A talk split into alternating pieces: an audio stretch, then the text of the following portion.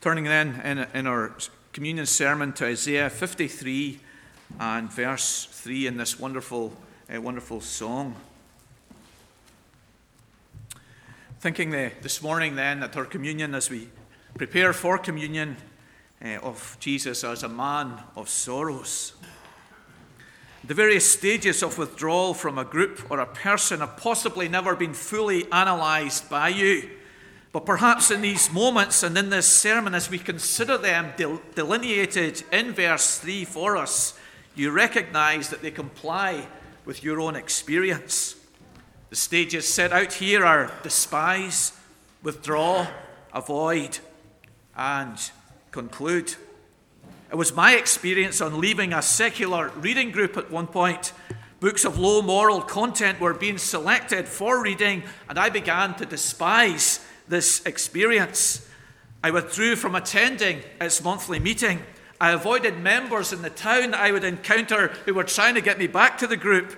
And then I concluded uh, that meeting with this group had nothing of value to offer me in my Christian life. And your withdrawal from something or, or someone was possibly similar. It was a process despising, withdrawing, avoiding, concluding. This was the behavior of the Jews towards Jesus in his public ministry, and is set out in verse 3. He was despised, then he was rejected, then he was avoided, then he was unappreciated. This third verse advances the thought of the prophet and of this most famous song from the humility of Jesus in his birth, upbringing, and public ministry in verse 2, which we will study this evening to the outright rejection of Jesus portrayed in verse 3. And such increasing rejection of Jesus by the people will culminate in the crucifixion of Jesus described in verses 4 to 6 and well known to us. The experience of the rejection of Jesus is described here in four human actions that results in God's servant being called by this famous title, a man of sorrows. This title is what we call a Hebraism. It means that his entire life was filled with grief. He was a man of sorrows. Albert Barnes comments his life was so full of sufferings that it might be said that that was the characteristic of the man. A similar use of the term is found in Proverbs 29, verse 1, in the phrase, a man of reproofs. That is a person who is often reproved, who receives many reproofs, a man of reproofs. Daniel 10 11, we have the phrase, a man of desires. It's a reference to Daniel, which means that many desired his company, his wisdom, his conversation. He was a man of desires. Not that he had the desires, but that the desires were for him and for his genius. So the term a man of sorrows means a person to whom many sorrows comes. Six major rivers run into Lough Neagh, don't they? The Main, the Six Mile Water, the Upper Bann, the Blackwater, the Ballinderry, and the Moyola. And this verse identifies four causes of sorrow running into the heart of Jesus, four dark rivers, if you like, flowing into his emotions, which causes him to be titled a man of sorrows. Firstly, he was despised. The word despised is a strong word and means to raise the head disdainfully. The phrase occurs twice in this verse, doesn't it? He was despised. It's there at the beginning, it's there at the end of verse 3. It's emphasized. This first source of sorrow was powerful in his life. and it's powerful in our life.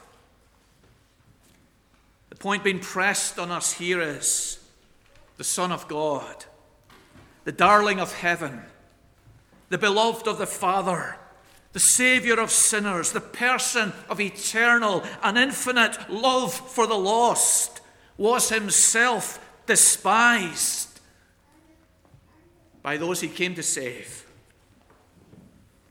The point is moving the thought of the prophet on from the negative attitude to, Jesus described in verse 2.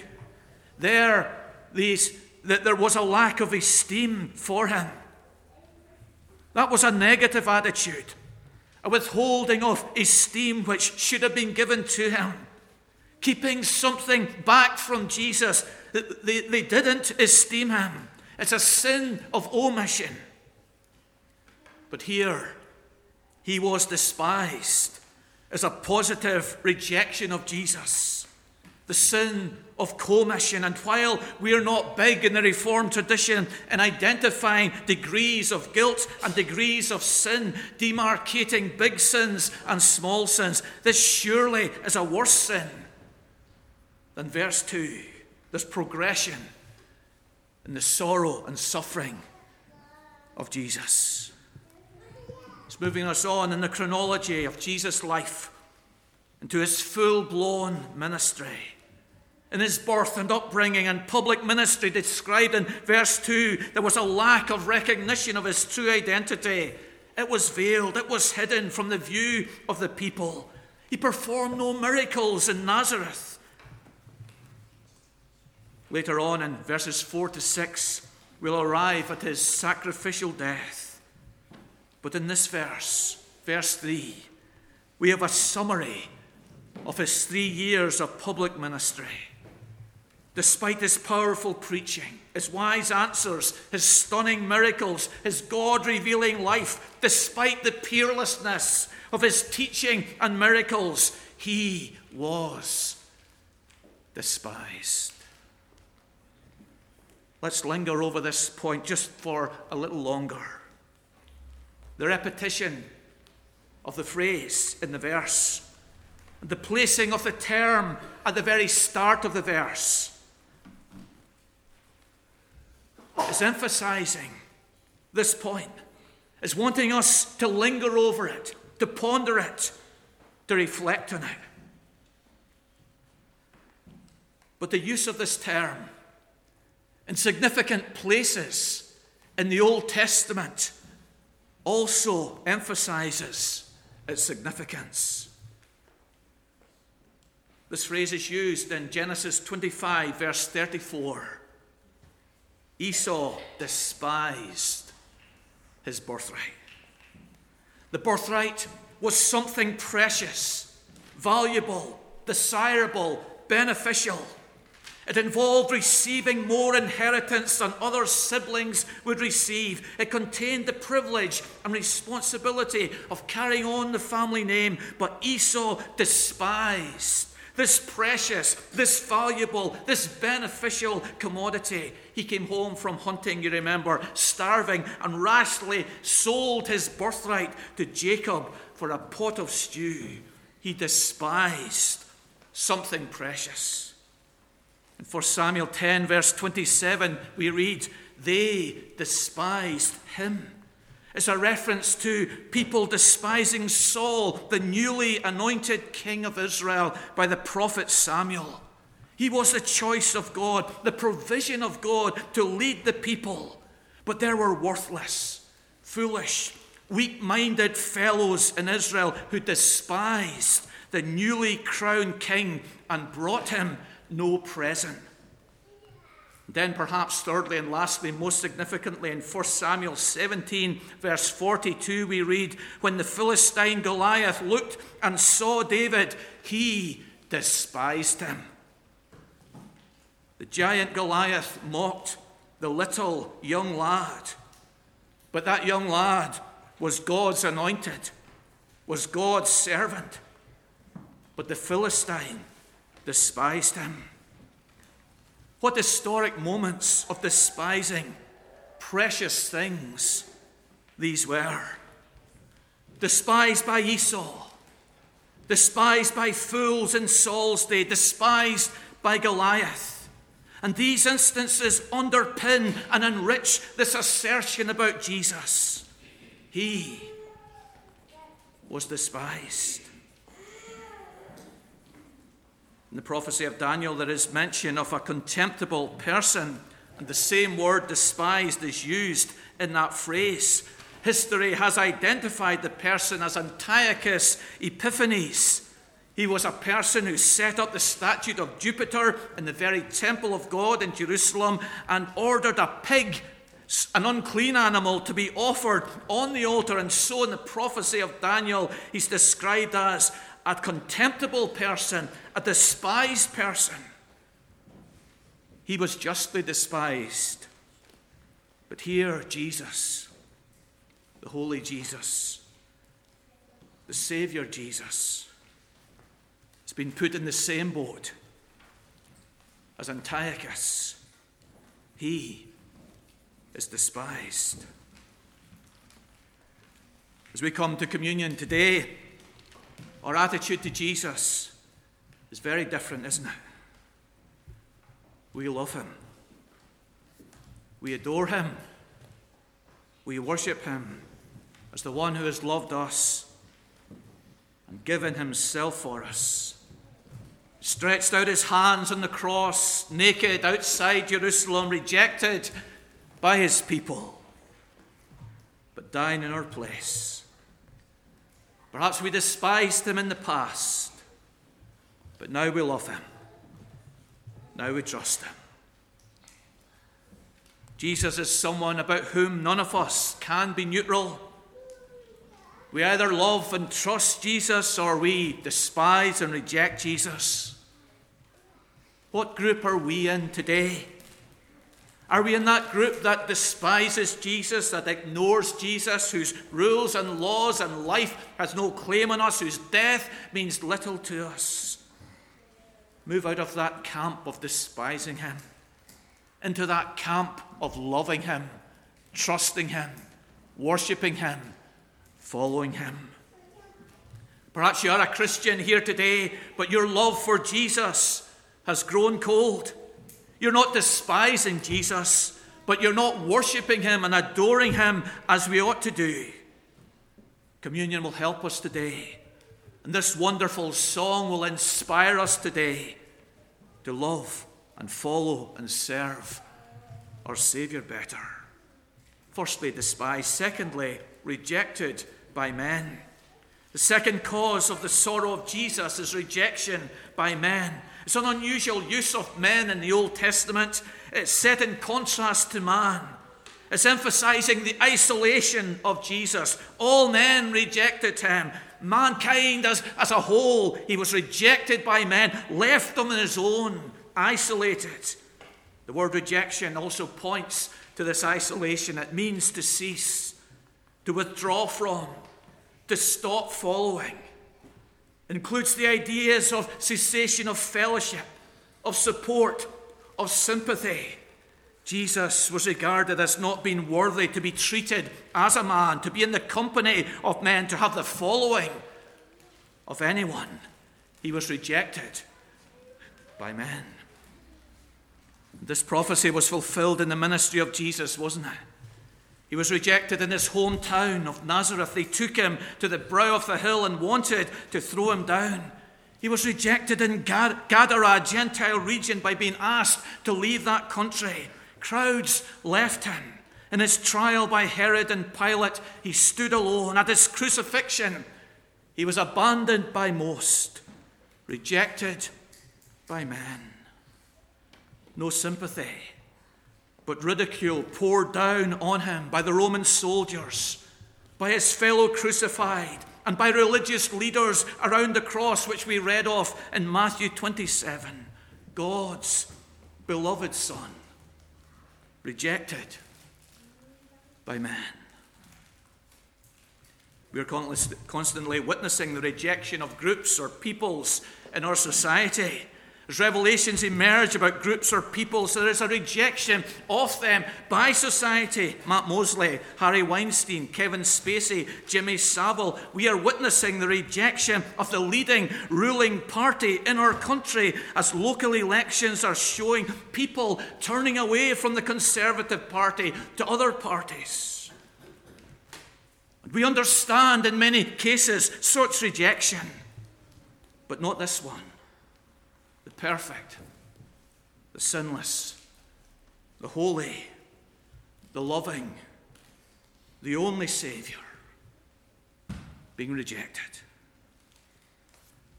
It maybe helps us, this phrase, does it? It means that rejection by others is not always our fault. Maybe people have despised you and it's not your fault. Jesus here was totally faultless. The cause of this withdrawal from his company, from following him, was totally the fault of others. And so don't beat yourself up too quickly over someone not speaking to you, or someone despising you, or someone criticizing you. Have a quick look at your character and behavior and then move on. For sometimes the fault is not in you, but in others. That's not arrogance. That's the way of Jesus. In Psalm 35 and Psalm 69, he cites on more than one occasion, they hated me without a cause. In contrast to this rejection of Jesus, we're going to receive him in communion today by faith. As we take the bread, as we drink the wine, we're indicating our reception of Jesus into our life. In communion today, we're declaring to others, to ourselves, to the world that we want Him, we need Him, and we are taking Him by faith into our lives as our Saviour, as our Lord. Thirdly, avoided from whom men hide their faces. The third cause of sorrow for Jesus is men hiding their faces from him. This is an advance on the previous sources of sorrow, despised and rejected. This is a physical, this is a visible action. The previous two causes of sorrow were internal and emotional, despised and rejected. They both describe attitudes of the human heart. But this is external. This is a noticeable action. This is people voting by their feet from whom men hide their faces. There is a marginal reading that perhaps uh, you have noticed, and the marginal reading in the ESV is He hid his face from us. This reading is in the sense of embarrassment, shame. The point is illustrated in Leviticus 13:45 where a leper is to partially hide his face from the people that he meets covering part of his face with his hands or a scarf in mourning or in warning or in shame. Sometimes we have held our hands in shame or deep sorrow. We don't want others to see the colour of our face, the tears on our cheeks. So Jesus, perhaps, the sin bearer, hid his face. And while that is a legitimate rendering of the Hebrew text, the reading in our main text here is better. It conforms with the context and the thrust of this verse. Men hid their faces from him. There are times when we avoid people, when we cross the street to avoid meeting them, or when we will not meet their eye. Such were the false accusations levelled against Jesus. Such were the fear, was the fear of the Pharisees that many of the people believed the rumors about Jesus, obeyed the religious leaders, and avoided him. They hid their face from him. Many ceased having any relation with Jesus, for they did not consider him important enough for them.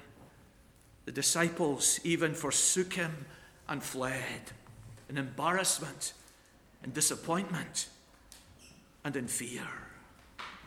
One line of thought about Israel's policy on Gaza, intent on rooting out all the Hamas leaders and turning its bombing campaign on the south of the country, where they believe Hamas leaders have fled to, is that the rising number of civilian casualties will turn political opinion away from them. Political leaders will stop supporting them. They will hide their faces from them. But at communion today, we're showing our faces. We are here in support of Jesus. We're publicly declaring our allegiance to Him as our Lord and as our Savior. And what we are doing for Jesus today, we're to do for Jesus tomorrow in our school, in our workplace, in our family. What we do for Jesus, we should do for all of His people. Let's not hide our face from fellow believers. Let's love them. Let's support them. Let's encourage them. Let's meet with them. Fourthly, unappreciated. The last phrase is esteemed him nothing. For source of sorrow for Jesus is that he was esteemed as nothing. That is, the nation of Israel set no value on him. They judged that he was not worthy of their notice, of their affection, of their following, of their time, of their regard. It's an advance on despising, isn't it? And rejecting and hiding the face. Sometimes we might despise a person, but admire qualities in her. Sometimes we might reject the company of a person but mention some good points about them. Sometimes we will avoid a person, hide our face from them, but realize that that person is gifted. But here, there is despising and rejection and avoiding and an estimation of him being of zero value esteemed him nothing. The phrase esteemed him nothing is an accounting term. Alec Motyer explains it as when all the human eyes saw and the human mind apprehended was added up, the result was zero. Even though Jesus claimed to be the Son of God and evidenced that claim in his miracles, he was still judged to be zero, to be nothing. They esteemed him nothing. Everything he did was trivialized. When we are hurt by someone or disagree with someone or are angry with someone, we can see no good in them. We put a bad spin on everything she does. We interpret every action in a negative way. So it was with Jesus. He healed a man's paralyzed hand, and he's called a Sabbath breaker. He cast out demons, and they say he's doing it by the power of Satan. The nation of Israel saw nothing, nothing virtuous, nothing admirable in Jesus that culminated in the cry of the people Crucify him, crucify him, give us Barabbas. Instead of Jesus, they esteemed him nothing. We've used the phrase, I could put no value on a carpentry tool. It's so useful to me. On a very good friend, the counsel that they give me on a treasured possession, so helpful it is. The people put a value on Jesus, and that value was nothing, it was zero family friend was not picked to represent Ireland recently. She has been picked previously but missed out on selection for this recent tournament. She was devastated by this to think that she was considered not good enough, having given her best in the trials. Jesus was considered of no value by his people, irrelevant, without authority, somebody to be ignored. But in contrast today, we think that Jesus is everything. We agree with the value of heaven today as they sing You are worthy to receive glory and honor and power. He alone is our Saviour. We delight in communion today because Jesus is precious to us. Like the Apostle Paul, we say, Far be it from me to boast, except in the cross of our Lord Jesus Christ. And so, this title of Jesus, a man of sorrows, is explained to us by the, the surrounding uh, aspects of the verse. These rivers running in to his heart. Despised, rejected, avoided, unappreciated. As we sit before God today and stand in His presence, we realize He is the one that we need. This verse assures us of his true humanity. He suffered, he experienced sorrow. He's no robot, he's no AI production. He is truly human. He felt the rejection. He was a man of sorrows. That grief, that pain, it entered into him. He felt it. He's truly human. And we need someone truly human in our place obeying God's law perfectly in our very shoes, doing what you and I cannot do. We hire a painter, don't we? A plumber, an electrician. We could try the painting. We could try fixing the leaking pipe. We could try hooking up the cooker. We know we'll make a mess of it. We'll fail. We'll burn the house down. We need someone who can do what we cannot do.